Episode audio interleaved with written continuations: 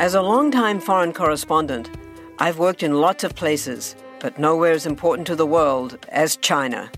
I'm Jane Perlez, former Beijing bureau chief for the New York Times. Join me on my new podcast, Face Off US versus China, where I'll take you behind the scenes in the tumultuous US China relationship. Find Face Off wherever you get your podcasts. Want to learn how you can make smarter decisions with your money? Well, I've got the podcast for you. I'm Sean Pyles, and I host NerdWallet's Smart Money Podcast. Our show features our team of nerds, personal finance experts in credit cards, banking, investing, and more. And they'll help you make the most of your money while cutting through the clutter and misinformation in today's world of personal finance. You'll get clarity on strategies to help you build your wealth, invest wisely, shop for financial products, and plan for major life events. Listen to NerdWallet's Smart Money Podcast wherever you get your podcasts. You know, some people read it because it is fun and unbelievable, but so is science fiction. hey, readers. I'm Anne Bogel, and this is What Should I Read Next, episode 203. Welcome to the show that's dedicated to answering the question that plagues every reader What should I read next? We don't get bossy on this show. What we will do here is give you the information you need to choose your next read. Every week, we'll talk all things books and reading and do a little literary matchmaking with one guest. Readers, I'd like to think we've all done it. Dismissed a book out of hand because we didn't like the title or the cover, or we didn't think we were that kind of reader. But have you ever written off an entire genre? In today's episode, I talk with Emily Carter, a Florida reader who thought she was too smart to be reading certain kinds of books. And as you'll hear, my own experience here was quite similar.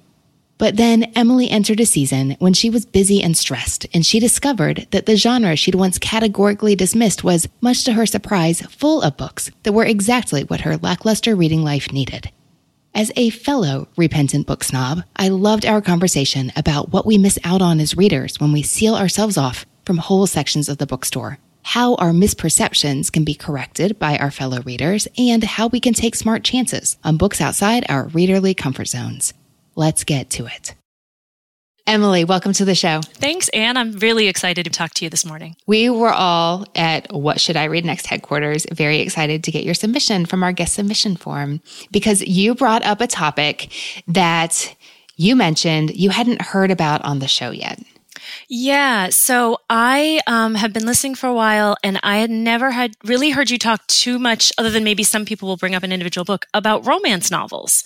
I haven't been reading romance for a long time. Like I think a lot of people who really love the genre sort of grew up with it.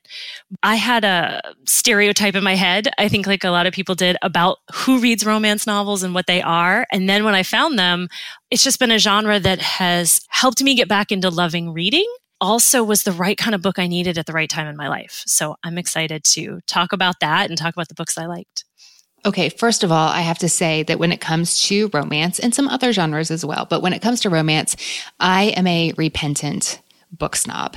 Just in the past few years, I have a lot of friends who've gotten into romance. And when they did, at first I like kind of raised my eyebrows and went, Really? Mm-hmm. And then they lovingly but firmly pointed out to me that you can't just write off a whole genre. And there are very talented authors writing all different kinds of books.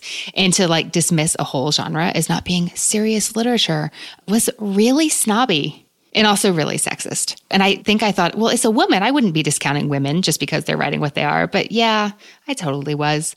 So I'm glad you're here today. We can all make amends. Yes. I like how you put that as sort of a repentant book snob because I think I just thought I'm better than that novel. And I had an idea about sort of the housewife who sits and reads romance novels because she's missing something in her life a little bit. And the covers probably didn't help until now I've kind of learned to love that most people who read romance and the community of women who love romance novels kind of cherish those covers. Um, so now you're leaning in instead of like running away or apologizing. Exactly. Exactly. I think like every genre of book, you get all kinds and you get more serious novels. And, you know, some people read it because it is fun fun and unbelievable, but so is science fiction. A lot of different genre fiction and fantasy that people read. For me, what got me started reading romance novels was because I heard one of my other favorite podcasts, Pop Culture Happy Hour from NPR. Yeah. A couple of summers ago, they did a whole romance novel episode. I got great recommendations and four women talking about why they love these books and how much fun they are. And I kind of went, NPR is promoting romance novels. Like maybe this, there's some fun things I should check out. So then I followed a couple of blogs and kind of was surprised at not just the women who read romance, but the female authors who write romance come from all kinds of literary and other professional backgrounds. I mean, I know one of the authors I love is Courtney Milan, and she was a lawyer. I think she was a property lawyer. hey, my background's in property law. I've never read Courtney Milan, though, at least not yet. Eloisa James is another name who comes up. She's a Shakespeare professor. All kinds of women really support the genre and love what it says about writing to women and writing for women. So I love that. So, Emily, you heard that NPR piece, and then what happened next? The guest on there was Sarah Wendell, who runs a book blog about romance novels. So I kind of followed up with the recommendations that they kind of had. And at the time in my life when I listened to it, I was working at a really stressful job, 10, 11 hour days. I have four kids they were all very young at the time. It was just very stressful. I wanted an escape and I wanted something that I don't want to say totally turn my brain off because I also don't like that people are like, oh, I just read a romance novel because it's so light and easy that I don't have to think about it. Because I found that that wasn't right. always true. But what I did find that I loved was that you know that there's going to be a happy ending. And at that time, and since then, with so many other things going on in our world and in our country and all of that, knowing that you're going to see a female character go through trials, learn about herself, often kind of overcome adversity to have a happy ending was just so important. I really embraced that part of it, along with the fact that then kind of following some different blogs Goodreads authors and things like that, that the women who write and read romance really support each other. Like it's always seems to be a really safe place to talk about lots of different things and what women are going through and how we feel about things going on in the world right now. That community around it was so important to me then. And that's kind of what kept me reading romance for the last couple of years since then and getting more involved in it as a genre. Yes. And I just want to underline a couple of things you said, which is romance novels, by definition, they end with a happy ever after or happy for now. Like sometimes people will call like Nicholas Sparks or Me Before You romance novels. Those are not romance novels. Right. Like I had never read a Nicholas Spark novel because if I want to cry in a book, I want a happy cry in a book. I want to know that that happy ending is coming. And that's kind of the main thing with a romance novel is that the love story is the central plot. There's usually a lot of adversity that the heroine has to overcome to get there, but that is the overarching story. And then at the end, you know, it's optimistic and feels satisfying for your heroine. There may be other unresolved issues in the background, especially because a lot of romance novels are series you know, something may have been unresolved with a side character, you know, and you can often tell like who they're maybe setting up the next book to be about because, you know, she had a little side story for a couple of chapters and you're like, you know, what happened to her younger sister? But for your main heroine and your hero, you know, you're going to have a happy ending. And I love that. Mm-hmm. And I think that's something that is where the stigma came in. It's like, well, there's no drama there. You know what's going to happen.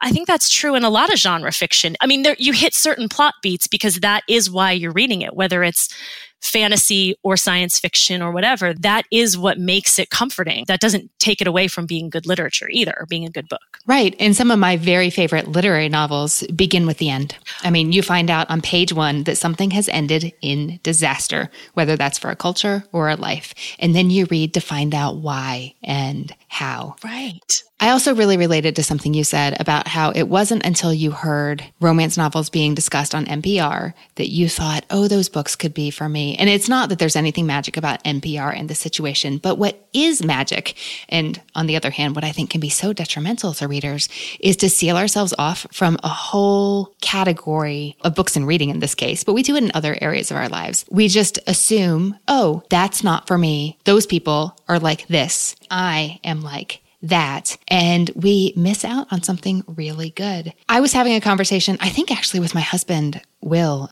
I think I was showing him another like link I'd found on the internet about what's so great about romance novels or why the stereotypes about the genre hurt women so much. And he's like, you, you're like soapboxing about this. Like, what's the deal here? And I was like, it's not just that I feel so strongly about romance, but like, this is my area of repentance where I have seen how I was at, like I said before, I was a total snob. I just categorically assumed this is not for me and just didn't even investigate it. And I feel like when we do that in any area of our lives, we know just enough to be inoculated hearing myself say it back, I'm like, oh yeah, that makes me sound like kind of a snob. That I'm like, oh yeah, it was NPR of all like things that made me. Well, it could have been anything, but it, could, but it caused you to take a second look absolutely. and reevaluate your own attitude. Right, absolutely. And one of the things I've thought about in leading up to this conversation with you and thinking about like, I've seen romance come up and be discussed more often in the last year, maybe partly because yes, once you open yourself up to that, then you see it everywhere. It's like suddenly when you learn something new, you're like, how did I never know this? Because it comes up in my life all over the place. So mm-hmm. I've noticed that now that I see it, romance, every time I see a piece about it somewhere, they talk about how this is a billion dollar book industry. I mean, it's always been one of the most successful genres. And one of the things that I think closed people off to it was we talked about like the covers. I mean, there is a thing about judging the bodice ripper. I mean, that's where they get that term from back in the day. And I've noticed a lot of especially contemporary romance novels that are getting published are going with the more hand drawn covers. Like I just read Evie Drake Starts Over by Linda Holmes, who does the mm-hmm. NPR Pop Culture Happy Hour podcast. It's really, I mean, it's a contemporary romance. It's a small town romance. It was great about starting over after her husband has passed away and falling in love with a big city baseball player. I mean, it's very similar to what's been done in sort of those kind of romances before. It looks like what I think of a lot of the YA covers are looking like now, which I love, where uh-huh. it's much more stylized, I guess. And I think that's getting people to pick up the books because I keep seeing things like The Kiss Quotient and The Bride Test by Helen Hoang, both of which I read mm-hmm. and loved, have seen on a lot of lists of people who said, I didn't think I'd like romance novels. And then I picked this up because no one's looking at you with a side eye if you buy it at the, the bookstore and stuff, which is unfortunate that that ever happens at all, but it does. I like that they're kind of finding a way to get more people to read the genre, even if it is, you know, just that little bit of cover change. And something I found is that readers love discovering a book that they never would have thought was for them. You know, something that really takes them by surprise and something that they never would have picked up on their own, but a trusted source recommended it and overcame the, are you serious for me objection? And then they ended up loving it. And I feel like so many people, they could feel that way about romance novels, or maybe, maybe you're listening and you're a romance fan, but you know, like you would never touch science fiction or literary fiction or anything written for, you know, teens or middle graders or, right. you know, like you just categorically think that's not for me. But maybe if you gave it a try, you'd be, you know, like clutching that book to your heart and thinking, oh my gosh, I can't believe I almost missed this. For me, romance novels, yes, the main plot of a romance, the love story is the thing. But it's not about this heroine needs a man or a woman because I really like the fact too that a lot of romance novels, a lot of the ones that have been more talked about are becoming a lot more diverse too. You know, I read some good like male male romance novels and the main point of the story is the love story, but it's not that, oh, she needs a man to complete her life. Usually to me, what I find so fulfilling is that the heroine finds the love story and sometimes even in spite of herself because she's coming to love herself more. I mean, I think that's, you know, talk about the feminist aspect of it, the romance comes to her because she's opening herself up to it because she's overcoming something else that's blocked her. Right, right, right. You can't have that external change in the relationships before you have the internal change in the character. Right. And that's what I found so satisfying was the growth that the characters went through for themselves, not to become somebody else for this guy, but for themselves to become who they knew they needed to be. Usually the best ones, the hero is there because he's the one who supported her the most. You know, he's the one that she finds was still there in the end. And that's incredibly satisfying. Okay, I have a recommendation for you, and I can't wait to talk about it, but we will get there. But also, Emily, this isn't the only thing you read, as you said. You have said that as a reader, you're up for trying just about anything, or at least now you're up for anything reading romance really brought me back to remembering how much I always loved to read. Like I know I've heard other guests of yours say, you get into being married and you have kids and you have a job and it's just, you know, you just don't pick up a book as often as you used to. Romance, because they were books that were fulfilling what I needed at the time, brought me back to how much I just plain love to read and how much I love having mm-hmm. a real mm-hmm. book in my hands. Mm-hmm. So yeah, I also read literary fiction. I've been trying to be open to more like science fiction and fantasy. Historical fiction is still kind of my go to that I find myself drawn to, but I would like to read more like historical biography. I find that I'm always really fascinated by stories about real people but I gravitate to autobiography more like on audiobook and things like that. I want to read more historical biography because I read biographical fiction. So Ron Chernow, not Lin Manuel Miranda. Yeah, something that's a, a, better, real historical account that I know is going to be compelling. Gotcha. You're looking for a writer who can make history leap off the page in the same way that the novels you enjoy do. That's exactly it. Yeah. So, Emily, knowing that you have broad reading taste, how did you choose three books you love today? One of my just all time favorites. One book that I, when I really stop to think about it, it's like my comfort read that I'll even just go back to passages because it makes me feel good. And that I realized was something that I, where I realized I was reading romance before I knew I was a romance reader. and then the last is kind of a cheat, which we'll go over because it's really a series. But I think that's fair when it comes to romance novels because that's really common. You know, you you'll read, they'll publish three or four or four or five books that all connect with interconnected the, with the characters. So to me, taken and you fall in love with the characters and not just the one right, book. exactly. And you're compelled. You know, if something's left hanging, it's because you're compelled to kind of want to know what's going on in that world. Like I said, with a sister or with the best friend. You know how this works. You get to tell me three books you love, one book you don't, and what you've been reading lately. And we will talk about what you should read next. Which was which? Decode what you just said. What did you choose for your first favorite? So, my first favorite is The Bean Trees by Barbara Kingsolver, which is mm-hmm. just one of my all time favorites. I first read it probably not long after it was published. So, maybe I was in my early 20s. I love Kingsolver's writing because it's lyrical, but it's not deep, heavy writing. She just tells a really good story with really compelling characters.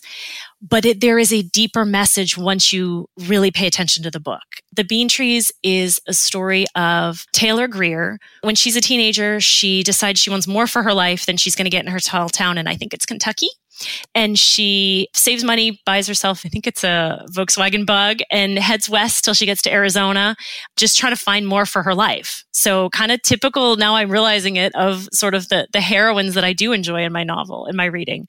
And along the way, she stops at a small cafe and someone kind of just drops a baby in her lap. She finds out later it's like almost a two year old, like a toddler wrapped in a towel and says this baby needs to be taken care of. And the rest of the book is really a story about motherhood. I love the way she puts together a story and I return to those characters when I just need a comfort read. Barbara Kingsolver is one of my favorite authors that I go back to because of that book. And then the second is The Rose Garden by Susanna Kearsley another one of my favorite authors who's probably one of the few authors I've read almost everything she's written, everything new since this came out. I think I've read four or five of her books. And I read The Winter Sea, which is, I think, is the one that more people might know. But then The Rose Garden, again, is just sort of my comfort read in terms of I go back to just certain scenes because it's just so evocative of the place. And I love the love story in it. It's kind of borderline romance and women's fiction, maybe, but it also has, I like the magical realism element. There's a time travel element to it. The main heroine, she goes back to a small town, particularly a small estate, I guess it is, in Cornwall because her sisters passed away and this was where they used to spend the summers when they were young her sisters passed away. And so she's taking her sister's ashes to leave them in this estate. And while she's there, she's also just a little bit lost because without her sister, she's not really sure what her place is because I think she was her assistant and her sister was a, is a, um, was a famous actress and she did PR and she just feels a little bit lost without her there. So while she is back visiting this estate, she finds that she kind of slips through time without warning kind of an outlander thing, I guess. But she has no warning. She doesn't know how she goes back there and she slips back and forth. Learning about these dual time periods and living through both of them, she falls in love with the man who is living on the same estate but in the past. And it's just a novel of her again, trying to find her sense of belonging and where she belongs and whether it's in this time or the past. And it's got a great twist in the end that really made me gasp and tear up. And one of the reasons I like Susanna Kearsley is I do like the kind of magical realism element that she brings to her stories the little bit of time travel and the sense of history as well. So that's my second pick. And what did you choose for your final favorite? My final is the Worth Saga. So this is the one that's kind of a cheat because it is a series by Courtney Milan. She also wrote a series called The Brothers Sinister, which is maybe more well known that I think more people think is her best series, but I really love the Worth Saga. There are two full-length novels right now and I think three novellas that are part of it for me, it's kind of an example of how romance is elevated ab- above just the love stories in each story. So for each one of the full length novels has been about two different sisters. It's really as much about family and finding kind of how family ties stretch and change but ultimately both of the sisters sort of find love in spite of themselves. What they're really looking for is the family bond and the family love. The hero in each story is there to give them a fuller sense of themselves, but it's really the, the love for family that brings them back. And Courtney Milan also just writes wonderful, witty banter. And I would say that hers are not historical romances that you want to go for if you want Jane Austen like realism, you know? I mean, I like that in my romance novel. I'm okay if the way they talk and the things that happen are not going to be period specific because women were not always treated very well in the Regency period. Uh, yeah, Courtney Milan is really one of my absolute favorite romance authors. Emily, tell me about a book that was not for you. So, this one was a lot of people's favorite books of, I think, maybe two years ago. And really, I read it all the way through and it just did not sit well with me. And that is Eleanor Oliphant is Completely Fine by, I think it's Gail Honeyman. And it's funny because I've seen this book on lists as it's funny, it's humorous, it's a romance, it's uplifting. And I did not have that feeling at all when I was reading the book, have you read Eleanor Oliphant? I have. Okay. Mm-hmm. So when I was reading it, I got the sense that she, well, because of her, um, because she's not comfortable on other people, what the author was trying to come across with is her loneliness, read to me as sort of on the autism spectrum. And I sort of thought that was where she was going. Come to find out, I've read interviews with her since, and she said that wasn't what she was intending to speak to. When you finish the novel, with the twist in the end and you find out that it was sort of a self-imposed self-preservation and I just felt that she had a lot of deeper issues going on that the end just wrapped up in too quick and nice and neat of a bow. And that just didn't sit well with me. Like I really felt it sort of didn't give enough gravitas to what she was really going through. There was more story there for her growth in the end that we just didn't get. And I had just before that read The Kiss Quotient by Helen Hoang. It does feature a heroine who's on the autism spectrum. And it was done with such consideration and was such a lovely story that I just didn't see in Eleanor Oliphant. It just wrapped up too neatly and didn't feel like a happy ending to me. So you feel like ending on an up note does not make it an uplifting book because there's, I mean, there's a lot of sorrow and trauma in that book. That's exactly it. Yeah. And it also sounds like a serious case of expectations not aligning with your reading experience. I think if I had expected for there to be more trauma, then I would have approached it differently and maybe even read the ending differently. But I felt like there was maybe like a whole nother third of a book that needed more, you know, needed to see her learn and mm-hmm. grow more because it was a very little mm-hmm. bit of an mm-hmm. uplift after a pretty dark twist. I don't want to give it away for somebody who hasn't read it, but uh, to me, it was a pretty dark twist at the end that really needed more time and consideration before the end of the book. It sounds like you felt like the author gave Eleanor her happy ending and just kind of erased all the sad stuff she's been to instead of like truly showing her working through it and having that interchange that we talked about. Yes, that's exactly it. And because when you said that, well, I thought of something that I often see in people in criticisms of lots of books that I've read, but even even mm-hmm. especially in a romance, I don't feel like she earned it. After going through that trauma, I don't feel like it ended in a way that showed that she earned her happy ending for Eleanor. I mean, I enjoyed that book. I expected something harsh. I think I read it before it started being featured in all these articles about how like people want uplifting books these days. So they're reading Gail Honeyman. Yeah what you're saying, Emily, has me like thinking back through my own reading experience because I know I said this before the moment in time when publishers started talking about how readers are really snatching up uplifting literature. Right.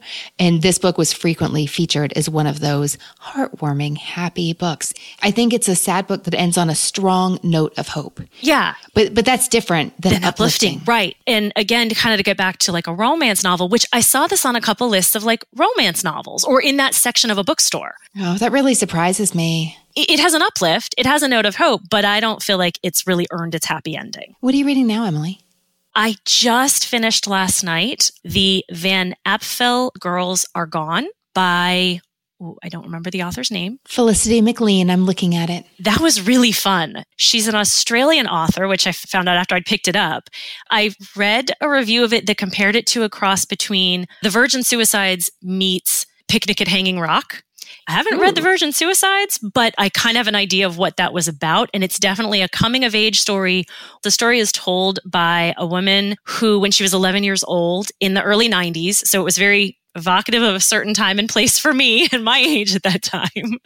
The three sisters who lived across the street from her disappeared one night and so it, it's going back and forth between how she remembers it as a child and then it flips to her in the present day going back to visit her sister and seeing what her sister remembers. It's a little bit mysterious like picnic at hanging rock in terms of you're not sure exactly whatever happened. You're not even sure what's going on in the background that because you have an 11 year old unreliable narrator there's things you're seeing from a child's eyes that as an adult might be more disturbing. That was a really interesting read, and I'm still kind of poring over that a little bit. Okay. That had been on my radar before it came out, and I haven't talked to anyone who's actually read it. Yeah. And I read Picnic at Hanging Rock a couple months ago after hearing it on your show, and I loved that. Well, I read it after hearing about it on my show, too. Okay. Readers recommended it and said I needed to read it, and I listen yeah, it was just the right kind of little bit eerie, a little bit off. You're not really sure what's going on to just the degree that I like. Okay. What are you looking for more of in your reading life? I would like to read more short stories. I know I've heard you've talked to people more recently about poetry, and so I've been picking up different things, but I'd like to read more short stories. Um, I've never been good about kind of knowing where to go and what to pick up there, but I love a good short story collection. And as we talked about, I think a little bit earlier, biographies, historical biographies, but with a feminist slant a little bit. Well, that sounds good. That sounds really exciting. Let's take a look. You have loves not all over the place by any means, but then again, we only gave you three. So they are The Bean Trees by Barbara Kingsolver, The Rose Garden by Susanna Kearsley, and The Worth Saga by Courtney Milan. Yes. Not for You was Eleanor Oliphant is Completely Fine by Gail Honeyman. You just finished The Van Apfel Girls Are Gone by Felicity McLean. You're looking for a biography of a historical character, short stories, and can I just say good books? Good books, yeah. It looks like you enjoy stories of people finding their way, of making authentic, positive growth and change internally. And if it's also expressed externally, so that you have a novel that portrays what's happening in the characters' hearts and minds, but also where you see them live that out in action, it also gives you a little more plot. Yes, definitely that works for you. And you've said that you enjoy seeing people find their sense of belonging and find a family if they don't have one and find strong relationships or adding strong relationships in their lives. And so we are going to look for books that show these things. But we're not going to look for very long because I really need you to read a book that's coming out on November 5th. It's a romance. You can talk about it with me and all your romance loving buddies. It is called The Bromance Book Club. It is by Lyssa Kay Adams. Do you know it? I do not. This sounds cool. Well, you did say that you enjoyed Evie Drake Starts Over, which features a Major League Baseball player who is suffering for who knows what. I forget what they call it in the book. What's he suffering from? oh, from? I'm not going to remember either. He's got like the shakes or something. He can't, he can't pitch. pitch. And he can't, right. He can pitch great in the backyard in the middle of the night when nobody's watching, is what I remember from the book. But as soon as he's under pressure, Which was a fine detail. Yeah, they're not sure if it's in his head or in his arm, but it's not right. happening. Okay, well, this book does not feature anyone having the shakes or whatever Linda Holmes called it, but it does feature a baseball player. So in this book, the Bromance Book Club, the cover is hand drawn. It is super adorable. Please look it up and take a look at it. It begins with a Nashville Legends major league second baseman whose marriage is going down the toilet. I mean, he loves his wife desperately, but he's kind of been a jerk he doesn't know he's been a jerk. That is unfolds slowly over the course of the story, but you can guess he's he's mm-hmm. been a jerk. He oh, I can't resist like borrowing the publisher's words. His marriage is in major league trouble. so his friends find him living in squalor in a hotel, not because he can't afford better, but because he feels like he deserves just something horrible. And he is unwell and unslept and it's been drinking too much and eating too little. And his friends pull him out of the toilet, like almost literally, and are like, dude, you got to get it together. Come over to our buddy's house. We're meeting in the basement tomorrow night. He shows up, and the first thing they do is hand him one of these Regency romance novels with a woman in a sweeping dress on the cover, you know, standing against a field of barley mm-hmm. or something. It's called something stereotypically Regency romancy, like courting the Countess. Mm-hmm. And he's like, I can't believe you're punking me when I am at this horrible place in my life. You all look the worst and I'm leaving. And they're like, sit down. This is book club. and the first rule about book club is what happens in book club stays in book club. And what he finds out is that all these guys in the basement, all his good friends have gone through horrible times in their relationships, but he didn't know it. And book club saved their marriages. Gavin is like, she's so disappointed in me. I have no idea where to start. And his book club buddy is like, oh, we did. Right. and then all the guys are like backstory. And he's like what? And his friends are like backstory is everything. Right. And they start explaining his marriage through the lens of a good novel. It's so much fun for readers. But what's extra fun and the reason i really want you to read this book is because it goes like very meta about romance novels. Like he goes to book club and he's handing this regency romance right. and he's like what is a regency? His buddy tells him that means it's set in 18th or early 19th century England. And he's like, oh, great. that sounds relevant. So his friend says it is actually. Modern romance novelists use the patriarchal society of old British aristocracy to explore the gender based limitations placed on women today in both the professional and personal spheres. And then he says, well, there's lots of profanity, but he says that it is really freaking feminist. so it's so great because they're dudes reading romance novels. Adams really plays with that and it really works. Like she has these little scenes like the server at the diner where they're having their book club this one day sees a cover of what they're reading and she's like, Oh my gosh, I love that author. And they just don't want to talk right. about it. And one of them says, like, my wife does not read those novels. And the other guy is like, what do you think is on that Kindle, bro? Right. And they say things like, um, don't be ashamed for liking them. That's stupid. Like the backlash against the pumpkin spice latte is a perfect example of how toxic masculinity permeates even the most mundane things in life. Because if masses of women like something, our society automatically begins to mock them, just like romance novels. Yes, yes, I love this. So So I think you're really going to enjoy that. Okay, I have to say, I love this book. I thought it was adorable, but I know readers want to know that there is a whole lot of profanity here. It's a little open door. It's not super open door, but there is a lot of profanity. I know that's one thing we didn't talk about before that I know always comes up with romance novels discussions is how open door, closed door. And for me, I'm I'm I'm just all about a good story and all about a good arc for my character. But um, so that doesn't bother me at all. But I know it seems like a lot of the historicals I read are a lot more open door than uh, some people are comfortable That's so with. interesting. Yes. Which is interesting. It's something about taking off the, the bodice and the corset and the whole thing, I guess. So. But for me, like, doesn't turn me off at all. So, so it's a fun story in its own right, but the way she plays with what is a romance novel, why does it work, why are they popular, who's reading them, what does it tell yeah. us, you're going to find that really fun. Oh, I'm, I'm very excited for that because that's like they, she put it better than I could in terms of why a historical romance novel works for me and what it says about you know. like, that's awesome. It's so fun. November fifth, the Bromance Book Club. Lyssa Kay Adams. Got it on my Goodreads. That's the easy one. What are we going to do next? Okay, obviously, to a reader of your taste from the Bromance Book Club, there's no other way to go than um, like straight to John Adams. How does that sound? Okay, yeah. So you were talking about biographies of historic characters.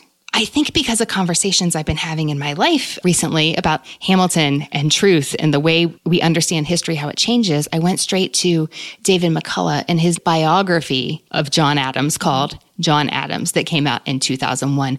This biography changed the public's perception of how effective Adams was in his presidency. It raised it mm-hmm. significantly.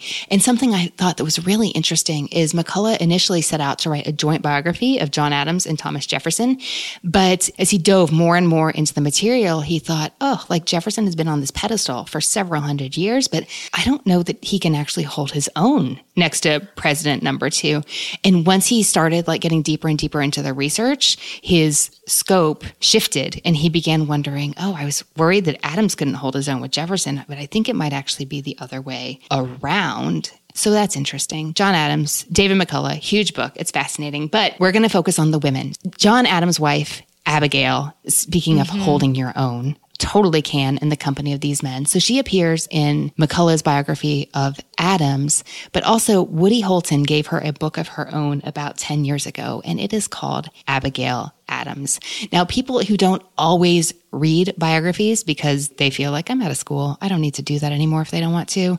Sometimes they call this interesting but dry, but I think you're going to find this really fascinating because Abigail Adams as a character was herself. It's been some time since I read this, but I remember thinking, I didn't know a woman could be like this in Abigail Time. She had a lot of power and independence in her society, but also in her marriage, not just because she had it legally, but because she took it.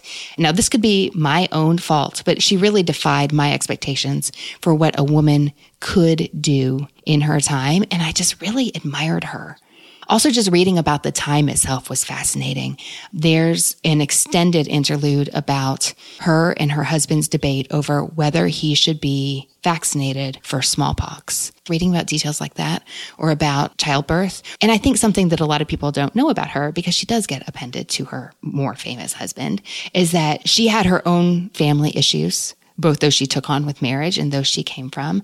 I just think there's a lot here that you could really enjoy diving into. It's not as long as the McCullough. This is just under 500 pages, but it's meaty and well researched, and there's a lot there to dig into. How does that sound? Yeah, that sounds kind of right up my alley. I hope you enjoy it. There are a few really interesting short story collections that spring to mind. Two are newer, as in they're coming out mm-hmm. this fall. So one is the Zadie Smith collection. It's called Grand Union.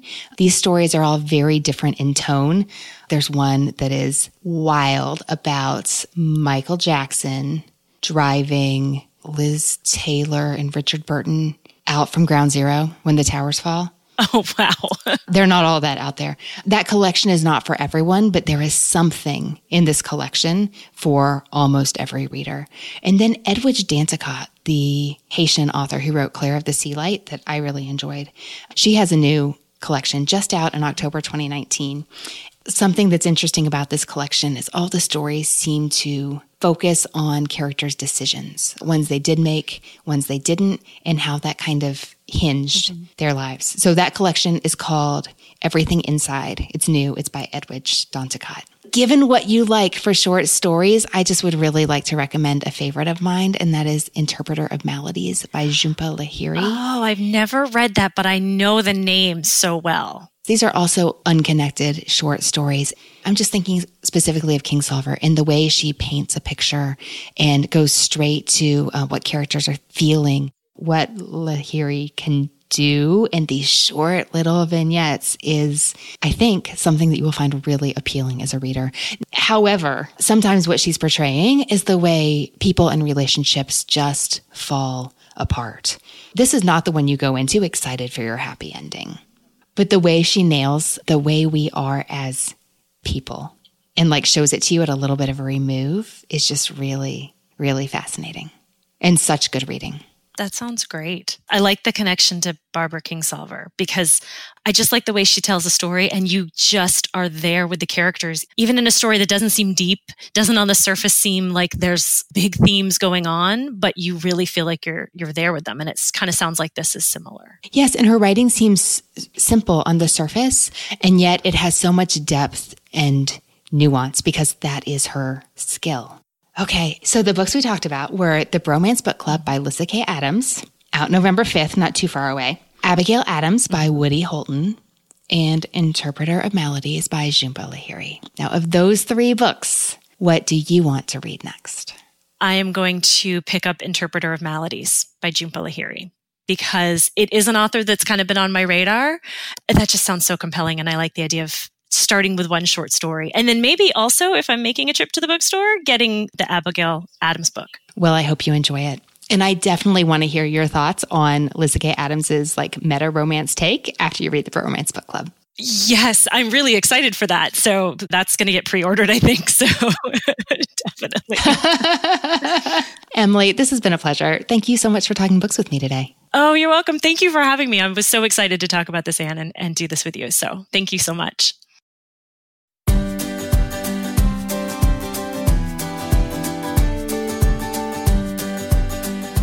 Hey, readers, I hope you enjoyed my discussion with Emily today, and I'd love to hear what you think she should read next.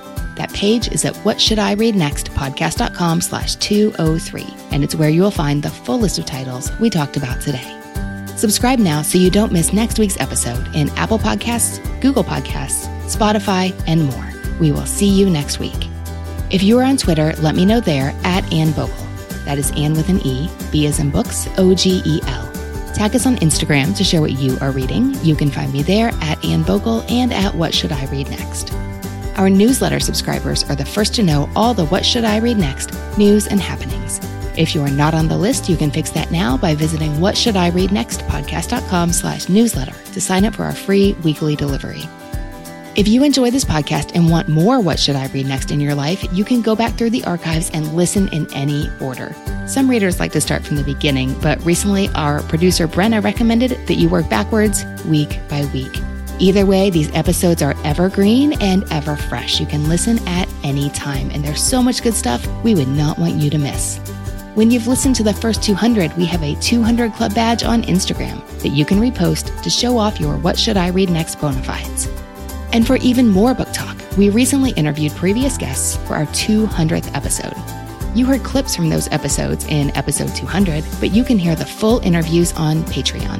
Patreon supporters get access to a private podcast feed with bonus audio, including these interviews where we caught back up with past guests. Get your private podcast feed or learn more at patreon.com slash what should I read next. That's P-A-T-R-E-O-N dot com slash what should I read next. Thanks to the people who make the show happen. What Should I Read Next is produced by Brenna Frederick with sound design by Kellen Pekacek.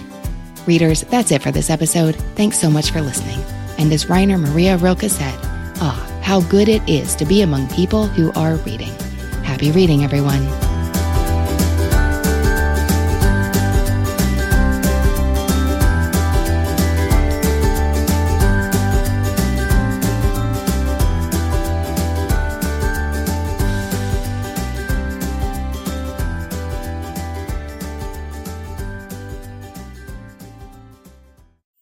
Have you ever wished that you had a direct line to your pediatrician to ask all the questions that constantly crop up while parenting? We sure have. That's why we launched the Bites of Health podcast. Every morning, we'll answer a commonly asked pediatric question in five minutes or less. You can tune in while you're making your second cup of coffee or from the school drop off line. So be sure to tune in to Bites of Health, streaming now. Do you find it hard to sleep at night? then the Calm Cove podcast can help you sleep deeply all night long. Calm Cove has deeply relaxing meditation music and ambient sounds like ocean waves and crackling fires. All of our episodes are designed to help you relax and to fall asleep fast. Calm Cove is brought to you by the team behind Sleep Cove, the sleep podcast that consists of spoken word hypnosis, meditation, and stories. So if you want to listen to a beautiful soundscape tonight, search for Calm Cove on Apple Podcasts or Spotify and see how we're helping millions of people relax and go to sleep every night.